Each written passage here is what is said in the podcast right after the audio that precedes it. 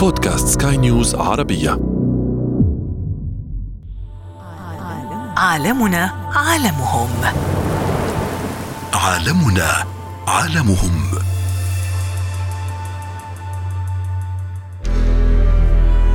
كل حيوان في الوجود ليه طريقة سلوكيات ونمط أنماط معينة وخريطة سلوكية وكتالوج بيختلف عن غيره. ملوثات برميها في الميه بتأثر على الكائنات البحرية عوادم السيارات نحاول نشوف حاجة غير البنزين ومصادر الطاقة ما تلوثش البيئة.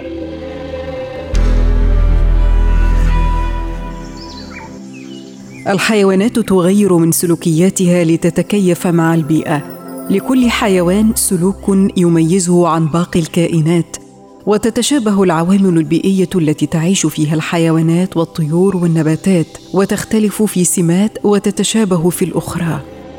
وعندما تتغير الظروف المحيطة بالكائن الحي إما أن يهاجر أو يغير من سلوكه وعاداته حتى يتأقلم مع البيئة أو تقل أعداده فينقرض. وهذا موضوع حلقتنا اليوم كيف تتكيف الحيوانات وتطوع سلوكياتها مع التغير المناخي؟ لتبقى على قيد الحياة. كيف تستطيع الحيوانات أن تغير من سلوكها مع التغير المناخي؟ كيف يتأقلم الدب القطبي بذوبان الجليد؟ كيف يغير البطريق من سلوكه ليتكيف مع ارتفاع حرارة الأرض وغيرهم من الحيوانات؟ هناك طرق كثيرة تلجأ إليها الكائنات الحية لتتكيف مع التغير المناخي. هل تعلم أن ارتفاع منسوب مستوى سطح البحر بما يعادل 50 سنتيمتر؟ يتسبب في فقدان السلاحف البحرية لشواطئها التي تعيش بها وليس بعيدا تدمر المناطق الساحلية الضحلة التي تستخدمها الدلافين حيث تحتاج لمياه ضحلة لتربية الصغار. هناك الكثير من الأبحاث التي تجمع البيانات لتكشف عن ارتباطات مثيرة للدهشة بين تغير المناخ وسلوك الحيوانات ووفقا لفريق بحثي من علماء الأحياء أن الحيوانات لديها القدرة على الاستجابة للتغيرات المناخية. على سبيل المثال في منطقة القطب الشمالي التي تشهد تأثيرات دراماتيكية للاحتباس الحراري. بما في ذلك تراجع أعداد الكائنات الحية. كيف يمكن تتبع الحيوانات لمعرفة تغيير سلوكها؟ هناك ارتباط وثيق بين تغير المناخ وسلوك كائنات مثل الدببة والذئاب والنسور الذهبية. ومن الحيوانات حيوان الوعل حيث وجدوا تغيرات مع الإناث التي تضع مولودها في وقت مبكر من الربيع قبل حلول الصيف الحار. هناك الكثير من المهارات التي تكتسبها الحيوانات ومنها التكيف حتى تستطيع أن تحمي نفسها وتأكل وتتكاثر حفاظا على نفسها من الانقراض. فكل حيوان لديه تكيفات جسدية وسلوكية تزيد من فرصة بقائه حيا في مكان محدد. هناك أدوار كثيرة محلية ودولية لمساعدة تلك الحيوانات على التكيف.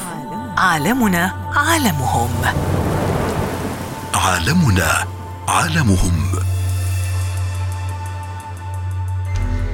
أهلا بكم مستمعينا الكرام في حلقة جديدة من عالمنا عالمهم ونتحدث اليوم في هذه الحلقة عن آه، كيفية تكيف الحيوانات مع بيئتها على كوكب الأرض خاصة مع التغيرات المناخية وارتفاع درجة الحرارة. معنا في هذه الحلقة دكتور عصام مصطفى عبد الجواد رئيس قسم الصحة وسلوكيات الحيوان بكلية الطب البيطري. أهلا بك دكتور عصام. نتحدث في البداية عن تكيف الحيوانات مع بيئتها خاصة آه، أن هناك الكثير من الكائنات الحية تحاول جاهدة أن تتكيف مع التغير المناخي ومع ارتفاع درجات الحرارة. ما هي أبرز هذه السلوكيات لمحاولة التكيف؟ للكائنات الحية اللي ربنا خلقها قدرات متعددة على التأقلم مع الظروف البيئية اللي بتحيط بها لو عرفنا إن البيئة هي عبارة عن كل ما بيحيط الكائن الحي من عناصر سواء عناصر فيزيائية من حرارة ورطوبة عناصر كيميائية زي اللي هي الغازات والمواد الكيميائية اللي بتحيط بالكائن الحي وعناصر بيولوجية زي الكائنات الأخرى من بني جنسه أو من الإنسان والحيوان والميكروبات وغيره. الحيوانات بتستخدم وسائل متعددة للتكيف ممكن يكون الحيوان بيتكيف في شكله شكل الكائن كل كائن وكل نوع بيتناسب مع حجم اللي هو العيشه اللي بيعيش فيها. آه، حجمه برضه بيأثر مثلا. يعني لو شفنا الدب القطبي مثلا يعني بيعيش في منطقة جليدية ليه شكل معين ليه حجم معين. آه، لونه لازم يتناسب مع لون الجليد اللي بيعيش فيه. آه، في ترسيب لكميات الدهون تحت الجلد عشان ما يتجمدش في الشتاء. الدم برضه ما يتجمدش يبقى برضه فيه مضادات للتجمد عشان يناسب البيئة. قدرته على إن هو آه، يتناسب مع بيعيش في المحيطات آه، في المنطقة الجليدية بيتغذى على الأسماك.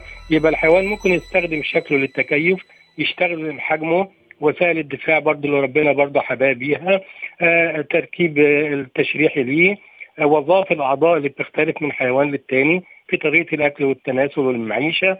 والسلوك برضه من أهم حاجة اللي هو الحيوان بيستخدمها عشان كده كل حيوان في الوجود ليه طريقة سلوكيات ونمط أنماط معينة وخريطة سلوكية وكتالوج بيختلف عن غيره من الكائنات ودي بيعتبر من أهم حاجة آه، يعني السلوك لما بيعرفوه بيقولوا إن السلوك هو اللي هو قدرة الحيوان على الاستجابة للتغيرات البيئية وبالتالي بيعتبر السلوك بتاع الحيوان آه، أو السلوك الكائن هو الآلية الأولى اللي بيستخدمها الحيوان عشان يواكب أي تغير في حياته أو في متغيرات البيئة اللي بتحيط بيه صحيح. دكتور عصام من خلال أيضا الدراسات والقراءة آه، تبعنا بأن هناك الكثير من الحيوانات ربما تغير من بعض العادات والسلوكيات حتى تستطيع أن تتأقلم مع على سبيل المثال ارتفاع درجات الحرارة. هناك بعض الكائنات الحية أو الحيوانات تحديدا آه، تقوم بعملية الولادة شبه المبكرة أو المبكرة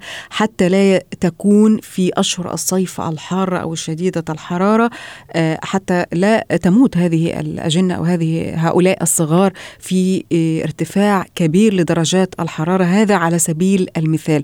ما هي بعض السلوكيات الأخرى التي ربما غيرتها بعض الحيوانات؟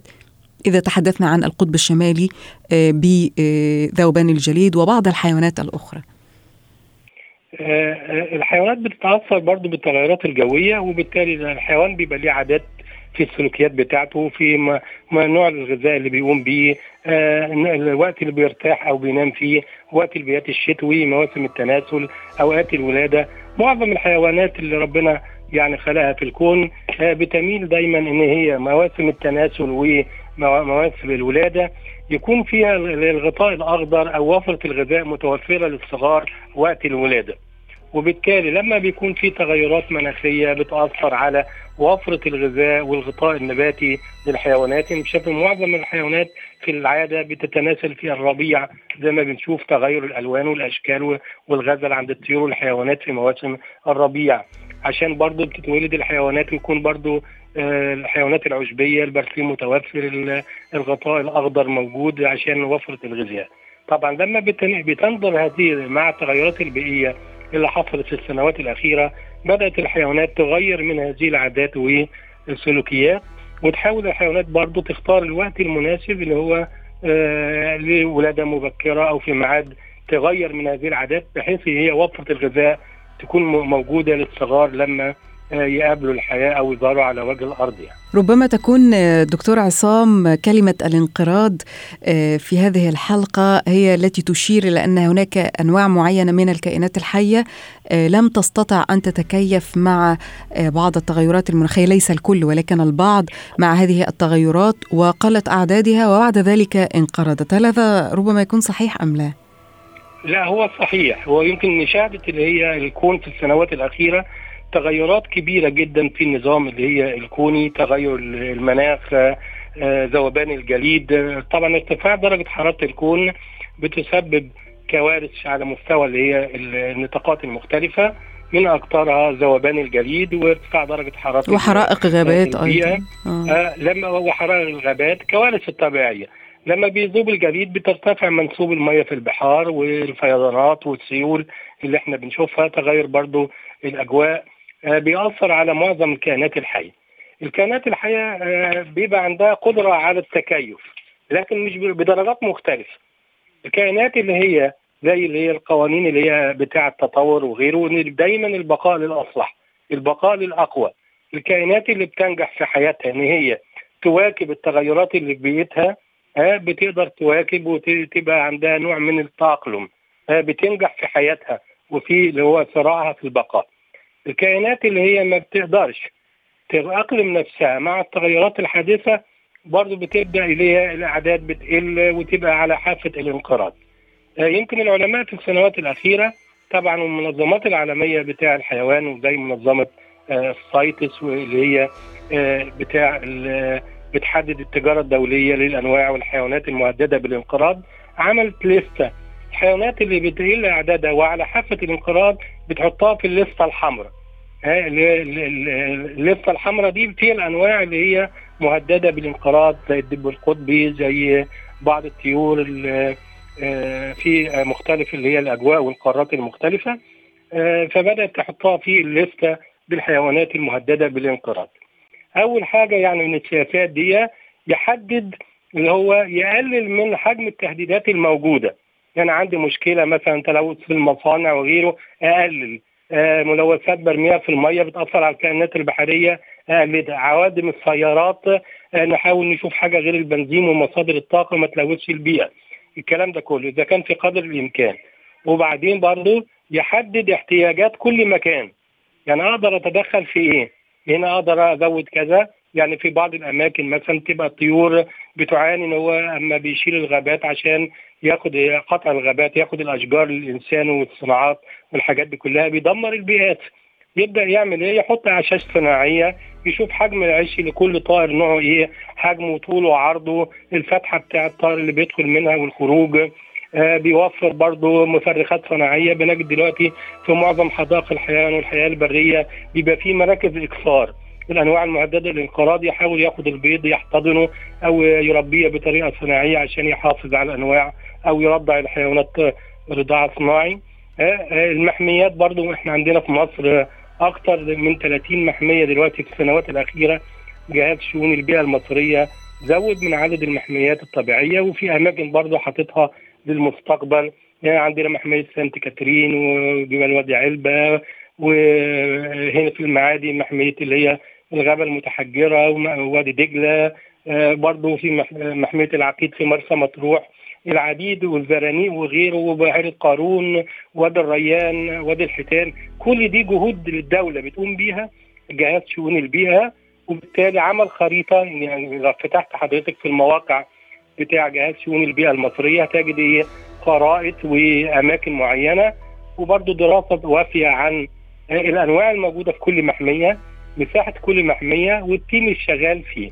طبعا هم برضه التيم في السنوات الأخيرة برضه من ضمن السياسات إن هو يبدأ يستفيد من الأماكن المجاورة. يختار الجامعات اللي هي قريبة من الأماكن اللي فيها المحميات دي وبالتالي يشرك عمال اللي هو اساتذه الجامعات والباحثين آه، في اللي هي المشاريع البحثية الخاصة بالبيئة والحياة البرية والحفاظ على الأنواع. إحنا عندنا برضه في مصر هنا في جهاز ضخم جدا من جهاز شؤون البيئة نستعين به اساتذه من كلية العلوم جامعة القاهرة كليات الزراعة آه، كليات. اللي هي طب بيطري آه، بعضهم وكليات العلوم برضه قسم أقسام مختلفة عشان اللي هي نتائجهم. يطبقوها على آه، الدراسات صحيح هذه جهود يعني محلية وأيضا تكون بالتكاتف مع الجهات الأخرى على مستوى العالم أو بشكل دولي آه، مع آه، يعني الجهات الأخرى الكبيرة آه، ويكون هناك تكاتف من كل الجهات. دكتور عصام مصطفى عبد الجواد نشكرك جزيل الشكر على كل هذه المعلومات القيمة. دكتور عصام رئيس قسم الصحة وسلوكيات الحيوان بكلية الطب البيطري شكرا جزيلا لك. عفوا. عالمنا عالمهم. عالمنا عالمهم. تهاجر وترحل وتتكيف مع كل ظروفها المحيطة. كائنات حية تتحدى التغير المناخي وتتأقلم مع تغيراته. وهناك كائنات أخرى تناقصت أعدادها وانقرضت. نتعرف على تغيير سلوك الحيوان ليتكيف مع تغير المناخ في عالمنا عالمهم. كان معكم في الإعداد والتقديم لبنى الخولي وفي الإخراج إيدي طبيب. انتظرونا في عالمنا عالمهم. عالمنا عالمهم. عالمنا عالمهم.